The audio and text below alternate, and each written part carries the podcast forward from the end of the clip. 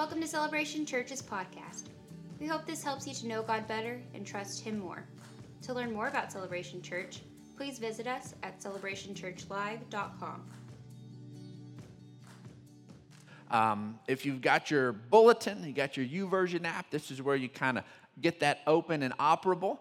We are uh, in the fourth part of an eight part series that um, we've called Before the Door.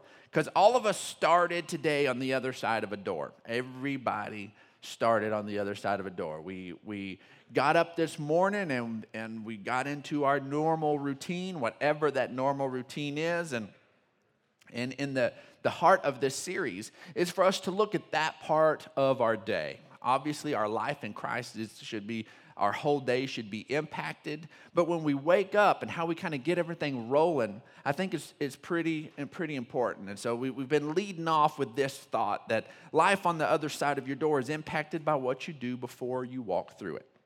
It just is. It's impacted by what you do before you walk through it. And so we want to begin to, on purpose, do some stuff that helps us to be able to, to live life on the other side of the door a little bit differently with a, with a a mindset and uh, focused on God and be able to do that. And we've been looking at Zechariah chapter 6 verse 10 and I keep coming back to this because this is one of those pivotal things when we if we begin to, to ever think that these little things don't matter well then we we we let them go to the side and we, we don't make them a priority. We don't work on them because they do matter. It says, uh, do not despise these small beginnings. For the Lord rejoices to see the work begin, to see the plumb line in Zerubbabel's hand. And so, and again, Zerubbabel is one of the, the, the guys there who was, who was integral in them rebuilding Jerusalem after the exile of the people of Israel. And, and things had just been torn down and they were a wreck and, and they were going to rebuild. And, and just the plumb line gets set and the Lord is rejoicing. It's exciting to it's exciting to see the right things get, begin to be put into practice because the results are going to unfold. It's going to happen, and it can't happen if it never gets started. And so that's why it's so important. And we've been looking at some different things. Obviously, we looked at, at prayer and, and we've looked at spending time in God's Word and, and, and how to do that without it becoming a religious obligation, but just doing it as, as us connecting with, a, with a, a living God. And this morning, I want us to look at something that's less of a regular discipleship discipline and something that's more of a mindset and an attitude uh, uh, shift. And today we're going to look at gratitude and to begin the day with thanksgiving, to begin the day with an attitude of, of being thankful and recognize that God is at work and that gratitude is vital in keeping our hearts open to God. It's absolutely vital. When we, you'll see even scripturally, as we begin to, to become unthankful, we begin to distance ourselves from God. And no matter what is going on in our life, there are things we can be thankful for. There are things we can be grateful for. And it's not to, to, to whitewash the pain of life, it's not to downplay that, it's not in that. But even in the middle of some of our ugliest times, there is a place where we can still remain thankful. And thankfulness should be a, a natural expression of when we recognize that, uh, that, that God is, is there with us in the middle of that, as we sang that song, not for a second was I forsaken. The Lord is in this place, and there should be this that that should be a natural expression of that. And it should just come bubbling out when we're aware of just being thankful. Um, one of my favorite stories, every time I teach on gratitude, I, I have to tell this story. And so, because it's just my, my, my favorite story uh, on this. But uh, years ago, Weston is 19 right now, and He's, in, he's headed to Big Lake and help, helping make church happen there this morning. Uh, but when Weston was eight years old, um, uh, the older I get, um, the more I realize eight is pretty young um, to go deer hunting. But when you're when, you know, when you're uh, in your 20s, you know, you say, you know, Keenan, you have to wait till you're eight years old. I'm going to make you wait till you're eight. and so to go to go deer hunting. So I made the kids wait till they were eight. Well, it was Weston's turn to go deer hunting at, eight years old, and Weston's hunt was different than Keenan and Brooklyn's uh, hunts when they, when they were eight, because we had an opportunity for four dads with four sons that were all buddies to go out and hunt together. And all these buddies were they were tight, but like like little guys. They were competitive. They, they were, man, they were tight, but they were already mouthing to one another on the way out to, the, to where we were going to hunt, who was going to get the biggest deer and all that. And, and um, Weston was the, the youngest one of that, of that group. And so, and, and uh, his buddies. In fact, if you've been going to the, to the rodeo, um, you may have heard uh, Ty Harris, who won uh, as a local uh, rodeo star. Ty Harris was one of the guys who went and got his first deer with Weston. And uh, so he, little, little Ty is out there hunting as well. And the first hunt, all three boys, all three of his buddies, all get deer. And nothing came in for Weston. And so we are sit there. We, he, didn't get a, he didn't get an opportunity to get a shot. And so we have to go out for, for the next hunt. And he, all of a sudden, he begins to be so concerned that he's going to be the one left out. He's going to be the one that's not going to get one. He's going to do that. And, and so what I didn't realize is that he had gone, he, he prayed. He's like, Lord, help me to get a deer. Help me to be able to do this. And I didn't realize this, but man, he was petitioning God and he was praying about this. At eight years old, this was a big deal to him. So we get out there, and sure enough, I mean, he, he gets the, like, just the gift from God deer comes in. It's just right here. This deer walks in, it's just like, Come on. And it just sits there. And he pulls his little gun up and he gets he gets little, it wasn't even a buck. He gets doe fever and he's like, and he has to put his little gun down and he sit there and I'm like, man, this thing is gonna, it's gonna leave. And it's just like, nope, God sent me. I ain't going anywhere. My, my feet don't even move now. I'm paralyzed or something. And it just sits there and just waits and waits and waits. And sure enough, he sits there and he pulls the trigger and down the down the deer goes. And um, and he's sitting there and he's got the he's got the guy and, and his, his little head drops between his between his shoulders as, and uh, I see that he's crying. And um, if you know our kids, uh, Weston is probably the most tenderhearted of the Clark kids and so just like his mom. He is really tenderhearted. And i honestly thought um, that he was feeling bad that he had taken out this, this deer. I thought he was crying for this deer and that he had so wanted. And uh, but was like having a grieving moment for it. And i'm like you know weston or you know rooster is what we call him a rooster you okay? And and so I just sit, sit there and, I, and then I, I hear he, what he is saying. He's been muttering. And I hear what he is saying. And he's going, Thank you, Jesus. Thank you, Jesus. Thank you, Jesus. And he's just crying. And if, if you weren't raised in a church, church, church home, the next words out of his mouth are going to make no sense to you. So I get if church is new to you, this is going to make no sense that an eight year old boy actually said this. But I'm telling you, this is what happened in the Deer Blind. He's saying, Thank you, Jesus. Thank you, Jesus. You are worthy to be praised. Thank you, Jesus. I kid you not. Eight year old Weston says, You are worthy to be praised to God in the middle of that deer blind. And I look over and he looks at me and he has got the biggest smile. And he is just, in fact, I have the picture to show you. and there he is, missing a tooth and everything. And so, and he does. He looked like a tiny child. What was I doing having that? I don't know. Anyways, it was a great moment. And, um, but anyways, he was just, he was just so thankful. He was so thankful.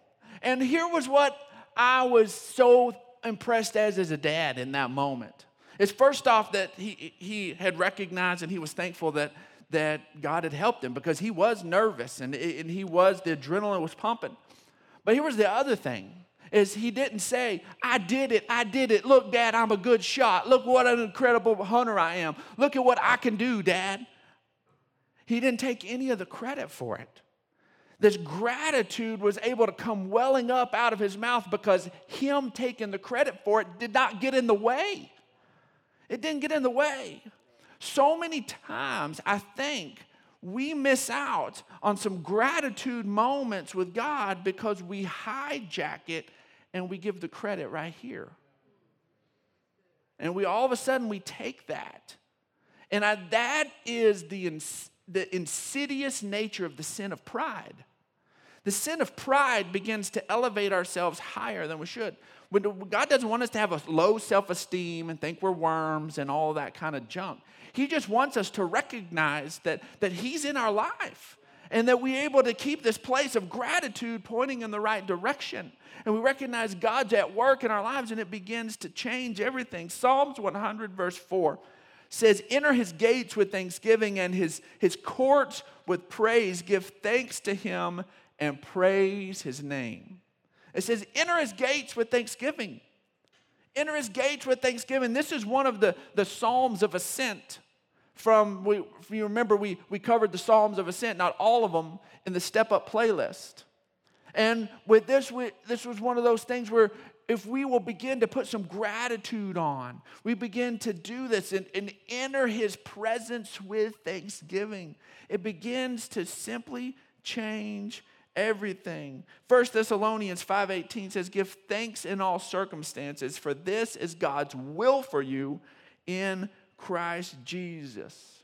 Our word gratitude comes from the from the Latin gratia. And gratia simply means grace. So gratitude, especially from, the, from us as children of God, is just being focused on the grace of God. Whenever we stay focused on the grace of God, I'm telling you, it changes the view of our day. Whenever we go sit there and we put on the grace lens before the door and we begin to, to walk through the door and all of the mess of life begins to come at us, if we are looking for the grace of God, we're looking for Him being involved, we're looking for Him to be able to, to do what He does, that Romans 8 28 thing where he makes all things work together for our good. Who's, who love him and are called according to his purpose. We're walking in his grace purposes. We're walking in, focusing on him at work, doing what he does in our lives. It changes things. All of a sudden, we begin to see instead of a rude waitress and all of a sudden ruining our night out and just making everything bad, all of a sudden, we a little grace focus goes, Maybe there's a reason this waitress is upset. Maybe there's something going on in her life. Maybe you can say, hey, um, you know, are, are, you okay? How's your day going? You know, we're about to pray over our food if you do that. Um, you know, is there anything we can pray about for you? I've pulled that one lots of times. Hey, we're, we're about to pray over our food. Is there anything we can pray about? I've never had anybody deny me on that. No. There's always, you know, sometimes it's like, yeah, my grandma is this, or yeah, that, or man, the world's a mess. Just pray for everybody. And so, but I've never had say just a straight up no. And all of a sudden, when we have a, our grace lens on, when we're sitting there and we look at just ourselves and how life is impacting ourselves, man, all things things turn inward and ugly real fast. When we put our grace lens on, and all of a sudden, then we can begin to see God at work and opportunities for His grace to intervene. And it changes everything. It changes everything. Romans 121 says, For although they knew God, although they knew God, this is, these aren't this isn't people who, who think that there is no God. This isn't people who think that, that this God thing is a sham. This these people that acknowledge that there is a God. For although they knew God, they neither glorified him as God nor gave thanks to him. But their thinking became futile and their foolish hearts were darkened. So, what is the, the, the thing that begins to, to kick off this futile thinking? It's not glorifying God, not recognizing that He's pretty awesome, that He's, he's good, not because God needs the high fives, but because we need to recognize that, that God is, is awesome, that God is wonderful, and that God is bigger than our circumstances. And they didn't give thanks to God. And all of a sudden, not recognizing, not having an attitude of gratitude leads to futile thinking. It leads to it. Why? Because if we're not able to see God at work in the places that we can recognize it, and not say, God, even in the places I don't see it, I believe you are at work because you're good and you're loving and you're in this place. Then, God, I'm telling you, all of a sudden, if we begin to cut God out of it with, with thanksgiving, then, man, we, we, will, we will cut off so many things He wants to bring into our lives. See, gratitude for what God has done keeps us focused on what God will do.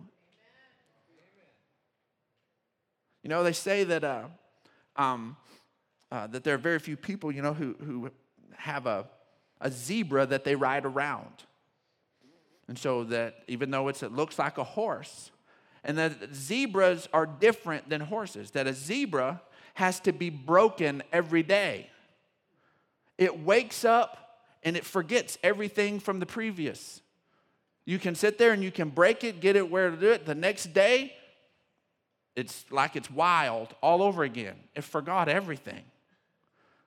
And so, and that's why you see very few people have saddles and the people who say they just want the, to, to be able to do it for a circus or something, and somebody has to re-break that zebra every time so that it will be able to do it.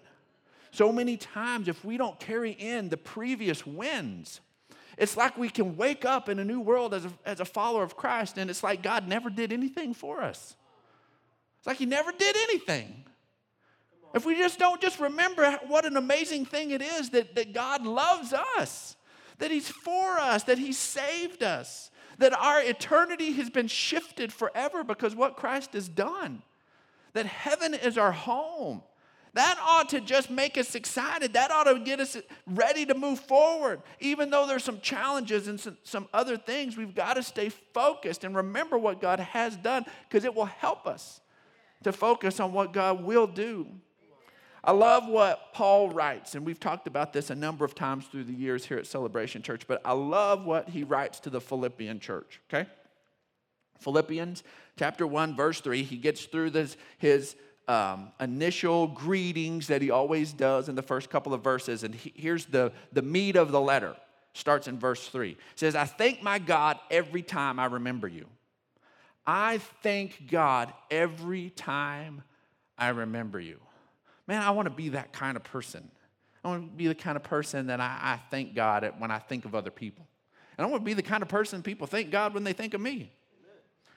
Says, I thank God every time I remember you. In all my prayers for you, I always pray with joy. I pray with joy. I'm thankful and I have joy because of your partnership in the gospel from the first day until now, being confident of this, that he who began a good work in you will carry it on to completion until the day of Christ Jesus. So, hear what he's saying. He's saying, um, You're not done yet. I recognize you're still not everything you're going to be. You're not perfect. You don't handle everything right. I am confident that he who began a good work is going to finish it. I'm aware that you're an unfinished project. There are times you hurt my feelings, but I thank God for you and I pray with, for you with joy. There are times that you disappoint me because you're not finished yet, but I thank God for you and I, and I pray with joy. Why? Because I'm confident that God is at work and He's going to finish the work He's begun. So many times we get frustrated with one another, we get frustrated with ourselves because we forget that of how far God has carried us forward. And that, yes, we're not done yet. Yes, we're going to hurt one another at times. Yes, we're going to disappoint one another at times. But if we will stay focused, that God, that, that God is a God who brings things to completion. Creation took multiple days. And he enjoyed every step of the process. Don't you think God can enjoy you in the process? Don't you think that he can sit there and enjoy you even though there are times you drive you crazy? I'm telling you, God's having more fun with you than you are. God enjoys the growth, enjoys you leaning in. Remember, it says He rejoices to see the work begin. It's not we have to bring this finished product and finally God grades it and whether or not it passes and then He's going to rejoice with us. No. God's got a process. God's in there with us, and you and I, we sh- that should be a source of gratitude. We should be able to wake up every day and say, God, I'm just so thankful you're still with me. I'm so thankful that, that you are finishing things out. I'm not done yet.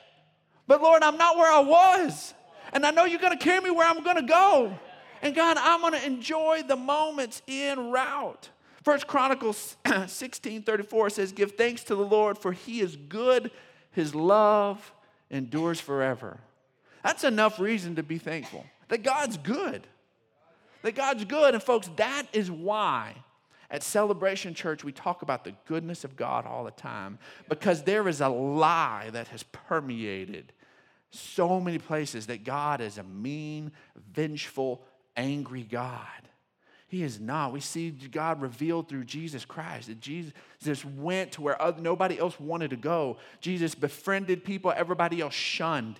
Jesus was there in the middle of, of people's messes and was in the middle of their progress that God is, is a good and loving God, and his love endures forever. And that's why we can give thanks. Hebrews 13 8 says, Jesus Christ is the same yesterday, today, and forever. I tell you what, if he did it before, he can do it again. This is why we read the scriptures and should get some joy out of it. When we see God, the testimonies in the scriptures of, of God setting somebody free, that's not just to, to be able to, to document that moment. It's to encourage us that He wants to do the same thing for us. That's what that is what that is for. Luke chapter 7, verse 47. I love the way the message translation reads this. It says, Impressive, isn't it? She was, for, she was forgiven many, many sins. And so she is very, very grateful. If the forgiveness is minimal, the gratitude is minimal. Now, here is the thing for you and I. This is in reference to a lady who, who came in and, and, and poured out and washed Jesus' feet and, and, and anointed him with her, and washed his feet with her tears and dried with her hair and, and anointed him for burial. And everybody's freaked out because they knew that she was a woman with a bad reputation. And this is the response. She's been forgiven much, and she, she loves much. Now, we recognize from a theological perspective um, that none of us are righteous, not a single one, in and of ourselves. And so our sin was enough to separate us from God. Our sin was a problem for us. And so the problem is there's so many times this place of comparison comes in and and we look at someone else and we look at their other stuff and, and we forget, we begin to build ourselves up a little bit. It's like, I wasn't as bad as so and so or them. And instead of recognizing what we've been saved from and what we've been set apart to and called into, then if we don't recognize that, we'll begin to not be grateful for it. If we don't recognize the depths of it, we won't be thankful for it. And so you've got to recognize, and I love that we see this in Paul's writings, because in his earliest letters, we see a reference. And he says, I, Paul, the least of the apostles. Well, he's recognizing there's this place of humility, the least of the apostles. And then a letter that's written later on in his life, as, as he's grown a little more, he calls himself the least of the saints. He's there's some, some place, some humility there. But then in his later writings, he writes and he says, I'm the chief of sinners. There's a place where even Paul, as he got older, began to grow in an awareness that, you know what, there was, there was nobody more than me that made Jesus go to the cross. There's nobody more than me. And if I was the only one, Jesus would have done it. But I can't shake my head at the stuff I see in my world. and not recognize that I need Jesus just as much as everybody else that I needed him. And when we recognize that and we take that in, I'm telling you, this place of gratitude comes in and we're just thankful. We're thankful we're forgiven. We're thankful we have a life in Christ. We're thankful that we're set free from that. We're thankful that heaven is our home. We're thankful. And that baseline of gratitude begins to shape everything else in our lives. See, when we show our gratitude, when we show our gratitude to God, we are doing something that mirrors heaven itself. Now, there are a lot of cool things that the, even the Holy Spirit does here. And where we, in our school of ministry, Pastor Steve was talking about the, the gifts of the Spirit with word of wisdom and, and word of knowledge and, and gifts of healing and a lot of these different things. And those things are all for earth. Because in heaven, we're not going to need wisdom. In heaven, we're not going to need healing. We're not going to need those things. Those things are for here on earth. But there's something that's happening right now in heaven. There's something that will happen forever in heaven that we can begin to do right here on earth. In fact, Jesus told his disciples, on earth, pray on earth as it is in heaven. Let's look at Revelation chapter 7.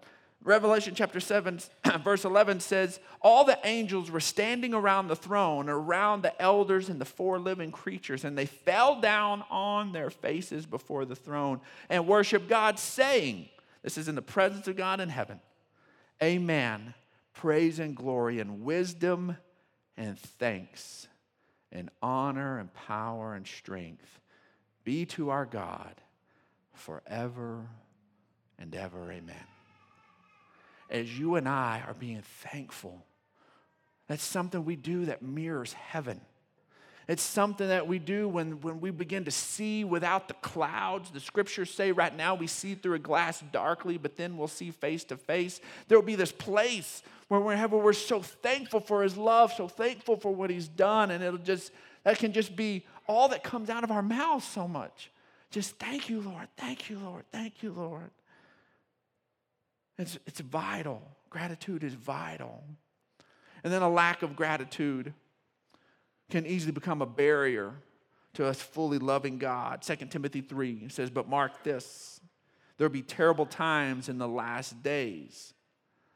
Now, watch out before we all get all over here sitting in church, get judgy, and start thinking about all these people out in the world.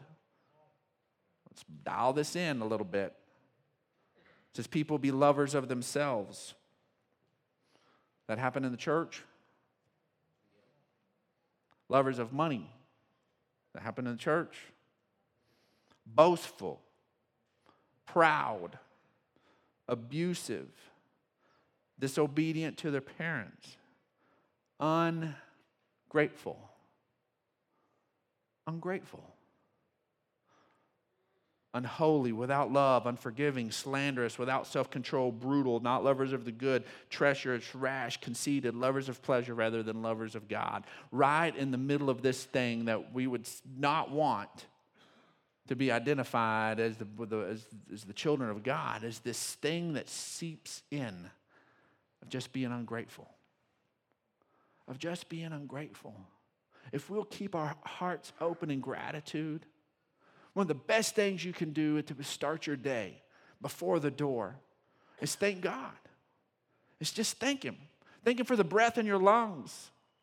Because I know some people who've had to fight for their breaths, and they're thankful for every breath and we so many times take it for granted. Thank God for the breath in your lungs. Thank God for being able to, to be alive. Thank God that He loves you. Thank God for all this, and it begins to roll out and begins to shift. If we'll begin to to just be aware. I'm telling you, it will change everything. 1 Corinthians 15 57 says, But thanks be to God, He gives us the victory through our Lord Jesus Christ.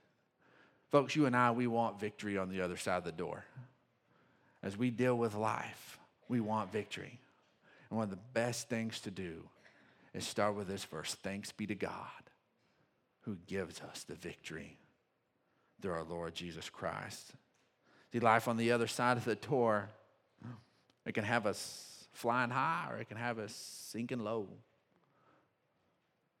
And our, so, our bottom line this morning is gratitude at the start of the day will impact your altitude throughout the day.